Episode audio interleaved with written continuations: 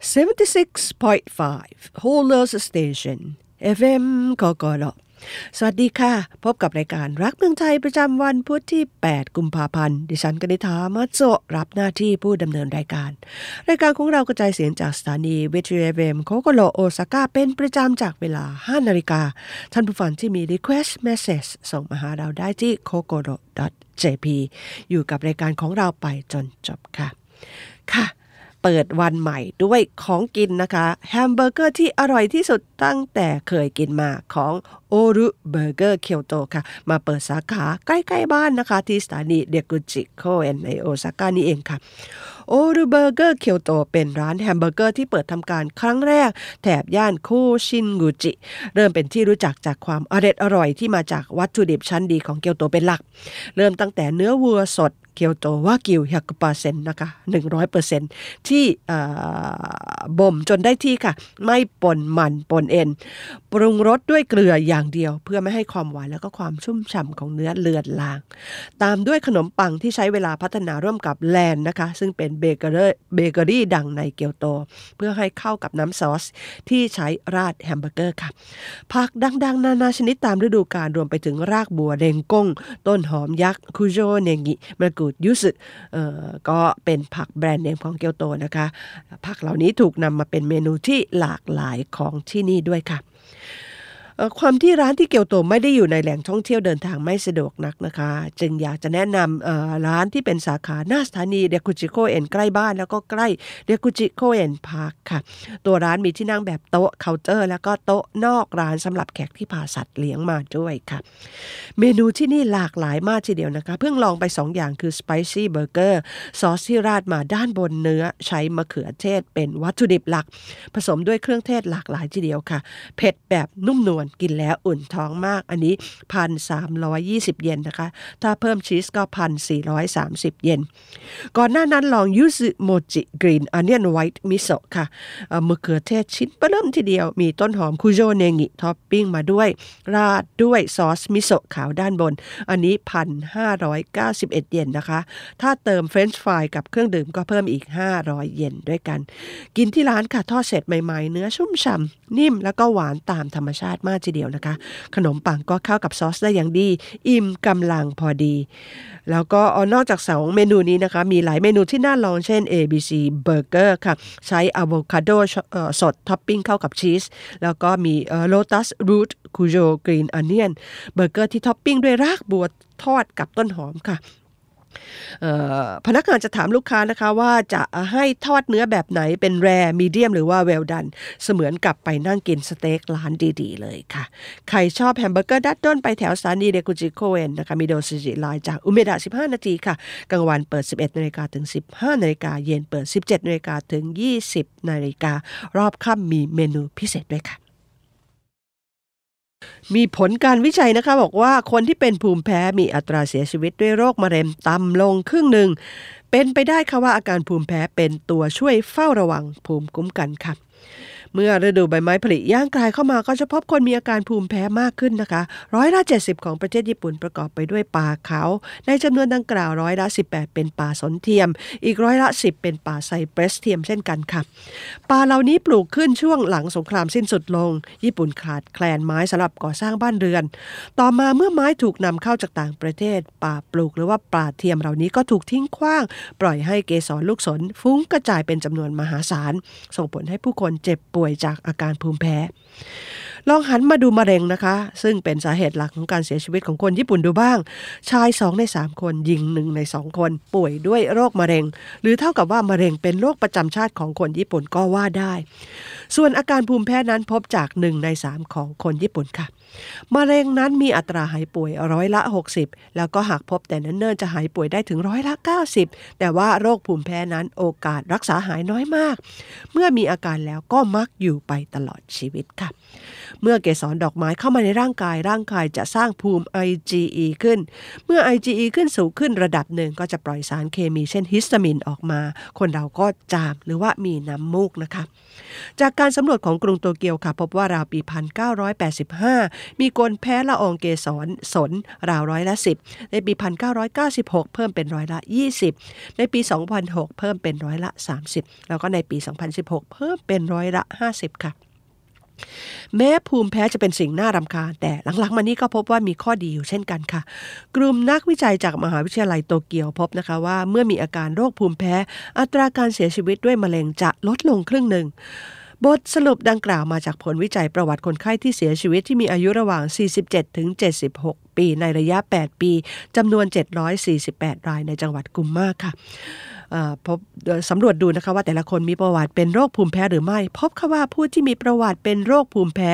ป่วยด้วยโรคมะเร็งตับอ่อน มะเร็งลำไส้ใหญ่ แล้วก็มะเร็งในสมองน้อยมาก แม้จะไม่อาจแยกแยะได้นะคะว่ามีสาเหตุชัดเจนจากอะไรก็ตาม แต่เป็นไปได้ค่ะว่า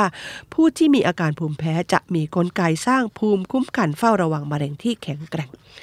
ร่างกายของคนเราจะมี DNA ที่บาดเจ็บเพิ่มขึ้นเมื่ออายุสูงขึ้นนะคะ เซลล์มะเร็งจะเกิดขึ้นได้ทุกวันทุกวัน แต่เซลล์ภูมิคุ้มกันก็จะคอยเฝ้าระวังเซลล์มะเร็ง และฆ่ามันตั้งแต่เนิ่นๆเสมอ เป็นไปได้ค่ะว่าผู้ป่วยด้วยโรคภูมิแพ้ จะมีภูมิคุ้มกันที่ว่องไว คอยตอบสนองต่อเซลล์มะเร็ง มีศักยภาพในการฆ่าทำลายได้สูงกว่าค่ะ ยุงนะคะเป็นอะไรที่น่ารำคาญมากสำหรับประเทศเมืองร้อน โดยเฉพาะคนไทยเรานั่งแป๊บเดียวยิ่งมีเหงื่อออกด้วยนะคะ ยุงจะมาตอมมากัดทั้งคันทั้งแสบนะคะ แต่ว่าเมื่อเดือนมิถุนายนปีที่ผ่านมาค่ะ ปรากฏว่าบริษัทคาโอนะคะได้ผลิตยาสำหรับเป็นสเปรย์ฉีดที่ผิวหนัง เพื่อป้องกันยุงให้มาไต่ตอมได้นะคะ ชื่อยาว่า b i o r e g a r d Moss Block Serum นะคะ ก็วางขายในเมืองไทยปรากฏว่าในปีที่ผ่านมาค่ะทางนิกเกได้เลือกสินค้าตัวนี้ให้เป็นสินค้าที่ประสบความสำเร็จได้รับรางวัลในด้านการบริการหรือว่า Service ปุโมงนะคะค่ะนิกเกค่ะซึ่งเป็นบริษัททำหนังสือพิมพ์ชื่อดังนะคะของประเทศญี่ปุ่นน่าไว้ใจได้ ทุกๆหนึ่งปีนะคะจะมีการคัดเลือกสินค้าใหม่ๆ แล้วก็การบริการใหม่ ๆมาให้รางวัลปีที่ผ่านมานะเป็นครั้งที่ 41 นะคะ การคัดเลือกไม่ใช่ให้คนยื่นสินค้าเข้ามาส่ง เพื่อประกวดนะคะ แต่ว่านิเคชิมบุนจะมี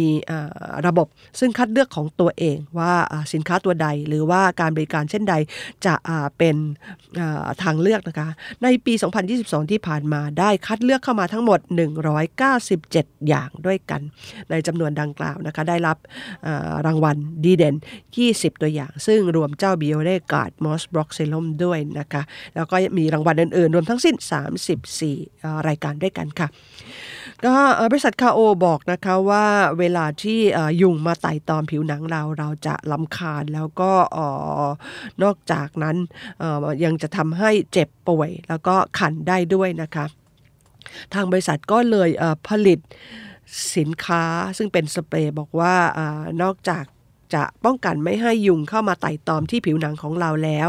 ยังป้องกันไม่ให้มันกัด หรือว่าเสียบเจ้าเข็มแหลมๆที่ปากของมันลงไปบนผิวหนัง สร้างความเจ็บป่วยความคันให้กับเราด้วยนะคะ ก็เป็นสินค้าที่ใช้ silicone oil ซึ่งบริษัทใช้ทำเครื่องสำอางมาช้านานแล้วนะคะ ก็เรียกได้ว่าเป็นสินค้าคุณภาพค่ะ นอกจากนั้นก็ยังไม่มีกลิ่นเหม็น แล้วก็ไม่เหนียวหนึดหนืดหนืดด้วยนะคะ เป็น body lotion อย่างหนึ่ง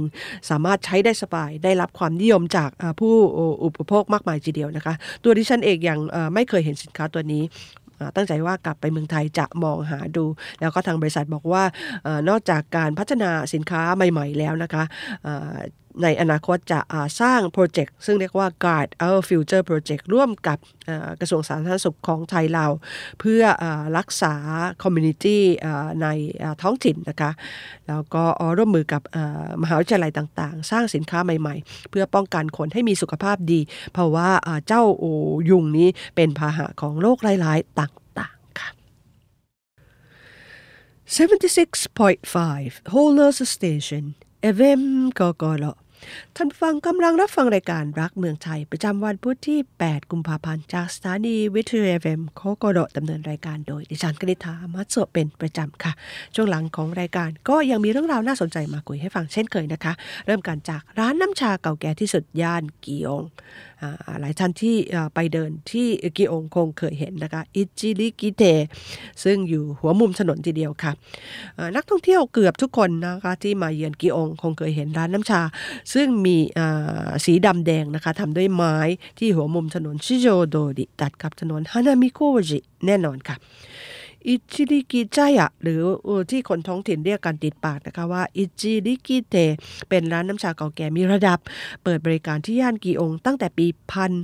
1689 หรือว่า 300 ปีมาแล้วนะคะ ชื่อเดิมคือโยโรซุยะใช้ตัวคันจิว่ามั่งมั่งที่แปลว่าหมื่นนะคะ ต่อมาเจ้าของร้านได้ทำโลโก้ค่ะ แยกตัวหนังสือจีนออกเป็น 2 ตัว มั่งแยกออกมาเป็น 2 ตัวจะได้ว่าอิจิ หนึ่งนะคะแล้วก็ชิการะอ่านรวมกันเรียกว่าอิจิริกิแล้วก็จดจำง่าย จนกระทั่งต่อมาการละครโรงละครคาบุกิใกล้ๆนำชื่อไปใช้ในละครที่เกี่ยวกับโออิชิคุระโนสเกะซามูไรที่พยายามแก้แค้นให้กับเจ้านายของตนในสมัยเมจินะคะ แล้วก็ความที่โออิชิคุระโนสเกะก็เป็นลูกค้าประจำของร้านน้ำชาแห่งนี้ ชื่อเสียงของร้านจึงเลื่องลือไปทั่วประเทศค่ะ ตัวอาคารไม้สีดำแดงในปัจจุบันมาสร้างใหม่หลังไฟไหม้ครั้งใหญ่ในปี 1864 ค่ะ แต่ว่ายังคงรักษาสถาปัตยกรรมดั้งเดิมไว้ แล้วก็ในปี 1912 ค่ะ เมื่อทางการออกระเบียบไม่ให้ร้านน้ำชาร้านเด้าเปิดบริการ ริมถนนชิโจโดดิทางร้านจึงย้ายทางเข้าหันหน้ามาทางฮานามิโกจิ ถนนซอยข้างๆแทนนะคะ ส่วนที่เป็นห้องรับแขกหรือว่าโอซาชิกินั้นคงอยู่ที่ชั้นหนึ่งแล้วก็ชั้นสองซึ่งมองลงมาเห็นวิวริมถนนค่ะ เช่นเดียวกับร้านน้ำชาอื่นๆ ย่านกีองนะคะ อิจิริกิเตไม่ใช่ร้านอาหารค่ะ แต่เป็นบังเก้นะคะ เป็นเสมือนบังเก้ที่ให้บริการสถานที่สั่งอาหารมาจากร้านทำอาหารส่งชั้นดี หรือว่าชิดาชิยะที่เปิดอยู่รอบๆ เพราะมีโปรดิวเซอร์จัดการแสดงดนตรี การไร่รำแล้วก็การบริการจากเกมไมโกที่ตรงกับรสนิยมของลูกค้าแต่ละรายค่ะ ความเด่นของร้านอยู่ที่การจัดเตรียมตกแต่งห้อง แล้วก็สวนด้านในให้เข้ากับฤดูกาลแล้วก็เทศกาลสำคัญสำคัญของกีองที่ไม่เหมือนใครนะคะร้านนี้ภาวนาค่ะว่าจะมีโอกาสเข้าไปสักครั้ง แต่ว่าความที่ร้านไม่รับแขกขาจรนะคะอิจิเกนซังโอโกโตวาดิก็ถ้าไม่มีแขกประจำเชิญเราไป หรือว่าพาเราไปก็คงจะ เข้าไปไม่ได้นะคะ ได้แต่ชมอยู่ภายนอก ซึ่งเวลามีเกมไม้กบก้าวผมสูงๆเดินผ่านเข้าออก ก็ช่างรับกับเจ้าบรรยากาศของร้าน แล้วก็สถาปัตยกรรมที่นี่มาก สวยงามมากค่ะค่ะยูนิโคลนะคะ ซึ่งเป็นบริษัทฟรัสรีเทลลิ่งผู้ประกอบการใหญ่ ของญี่ปุ่น ได้ตัดสินใจเพิ่มค่าจ้างสูงสุดถึง 40%ตั้งแต่เดือนมีนาคมนี้ ท่ามกลางค่าครองชีพที่เพิ่มขึ้นสูงค่ะ ผู้ประกอบการร้านสาขาเครื่องแต่งกายลำลองแห่งนี้ระบุนะคะว่า การเปลี่ยนแปลงนี้จะมีผลกับพนักงานประมาณ 8,400 คนในญี่ปุ่น โดยมีเป้าหมายที่จะทำให้ค่าจ้างในประเทศสอดคล้องกับต่างประเทศ เพื่อดึงดูดคนเก่งให้มาร่วมงานค่ะ เงินเดือนเริ่มต้นสำหรับคนที่เพิ่งเข้าทำงานจะปรับขึ้น 18%เป็นเดือนละ3 0 0 0 0 0 เยนหรือประมาณ 75,000 บาทนะคะ เงินเดือนสำหรับคนที่เพิ่งรับตำแหน่งผู้จัดการร้านจะปรับขึ้น 36%เป็น390,000 เยนหรือว่าประมาณ98,000 บาทด้วยกัน แต่ว่าเงินเบี้ยเลี้ยงประจำตำแหน่งในบริษัท แล้วก็สถานที่ทำงานจะถูกยกเลิกไปตามแผนขึ้นค่าจ้างนี้ค่ะ ก็โดยรวมก็ไม่ทราบว่าเงินที่พนักงานได้รับนั้นจะขึ้นจริงได้มากน้อยแค่ไหนนะคะ ก็ที่มาของการขึ้นค่าแรงในครั้งนี้ เป็นเพราะว่าค่าจ้างในญี่ปุ่น ต่ำกว่าค่าจ้างเฉลี่ยของประเทศพัฒนาแล้วประเทศอื่นเกือบทั้งหมดทีเดียว ลูกจ้างแล้วก็รัฐบาลเรียกร้องให้บริษัทต่างๆ ปรับค่าจ้างขึ้นมานานนมแล้วทีเดียวนะคะค่ะก็ความที่เงินเดือนมีราคาลดลง แล้วก็ค่าจ้างนั้นไม่ค่อยขึ้นเหมือนกับประเทศอื่นๆค่ะ นักท่องเที่ยวจากเมืองไทยแล้วก็ประเทศอื่น เวลามาเยือนญี่ปุ่น ไม่ว่าจะซื้อของกินหรือของใช้ ก็จะรู้สึกว่าของในประเทศญี่ปุ่นถูกลงเเมื่อเทียบกับหลายสิบปีที่ผ่านมานะคะคนจากเอเชียเวลามาเยือนญี่ปุ่นจะบอกว่าของญี่ปุ่นแพง ค่าโรงแรมค่าที่พักอาหาร แต่หลายปีมานี้ค่ะหลายคนบอกว่าอาหารดีมากทีเดียว แต่ว่าราคาถูกที่อื่นไม่ได้ค่ะ ก็เป็นเหตุผลหนึ่งนะคะ ซึ่งทั้งคนไทยแล้วก็คนจากประเทศต่างๆ พากันมาท่องเที่ยวในญี่ปุ่นค่ะค่ะหัวจากรถดีเซลของญี่ปุ่นไปวิ่งในเมืองไทยมาช้านานแล้วนะคะ แล้วก็บางคันก็เก่าลง ต้องการการบำรุงซ่อมแซมค่ะ หัวรถจักรของญี่ปุ่น2คันในไทยนะคะที่ขาดการบำรุงรักษาได้กลับมาวิ่งอีกครั้งหนึ่ง เพราะว่ากลุ่มผู้นิยมรถไฟชาวญี่ปุ่นได้เข้าไปให้ความช่วยเหลือซะค่ะ บริษัทก่อสร้างทางรถไฟของไทย บริษัทหนึ่งซื้อหัวรถจักรเก่าดีเซลดีดี51 2 คัน ไปเมื่อปี 2561 ค่ะ หัวรถจักรนี้นำมาใช้ในการก่อสร้างในจังหวัดราชบุรีของไทย แต่ว่าคู่มือของหัวรถจักรเหล่านี้ มีข้อมูลไม่เพียงพอทำให้การขาดการบำรุงรักษาที่เหมาะสมค่ะ ต่อมาในปี 2562 ค่ะผู้นิยมรถไฟชาวญี่ปุ่น ได้เริ่มรณรงค์ระดมทุนจากคนจำนวนมาก เพื่อช่วยฟื้นฟูหัวรถจักรนี้ เงินที่ระดมมาได้นำมาใช้ในส่วนที่จำเป็นนะคะ เช่น การซ่อมบำรุงแล้วก็การสร้างคู่มือใหม่ค่ะ เมื่อวันจันทร์ที่ 9 มกราคมที่ผ่านมาสี่คนนะคะ ที่มีช่างเทคนิคคนหนึ่งรวมอยู่ด้วย ได้ไปเยือนประเทศไทย แล้วก็ชี้แนะผู้เชี่ยวชาญของไทย ถึงวิธีการตรวจสอบและบำรุงรักษาหัวรถจักรค่ะ รวมทั้งการตรวจสอบข้อบกพร่องต่างๆนะคะ มีการแนะนำให้เปลี่ยนฟิลเตอร์ตรงนั้นตรงนี้แล้วก็อะไรต่างๆ มากมายค่ะ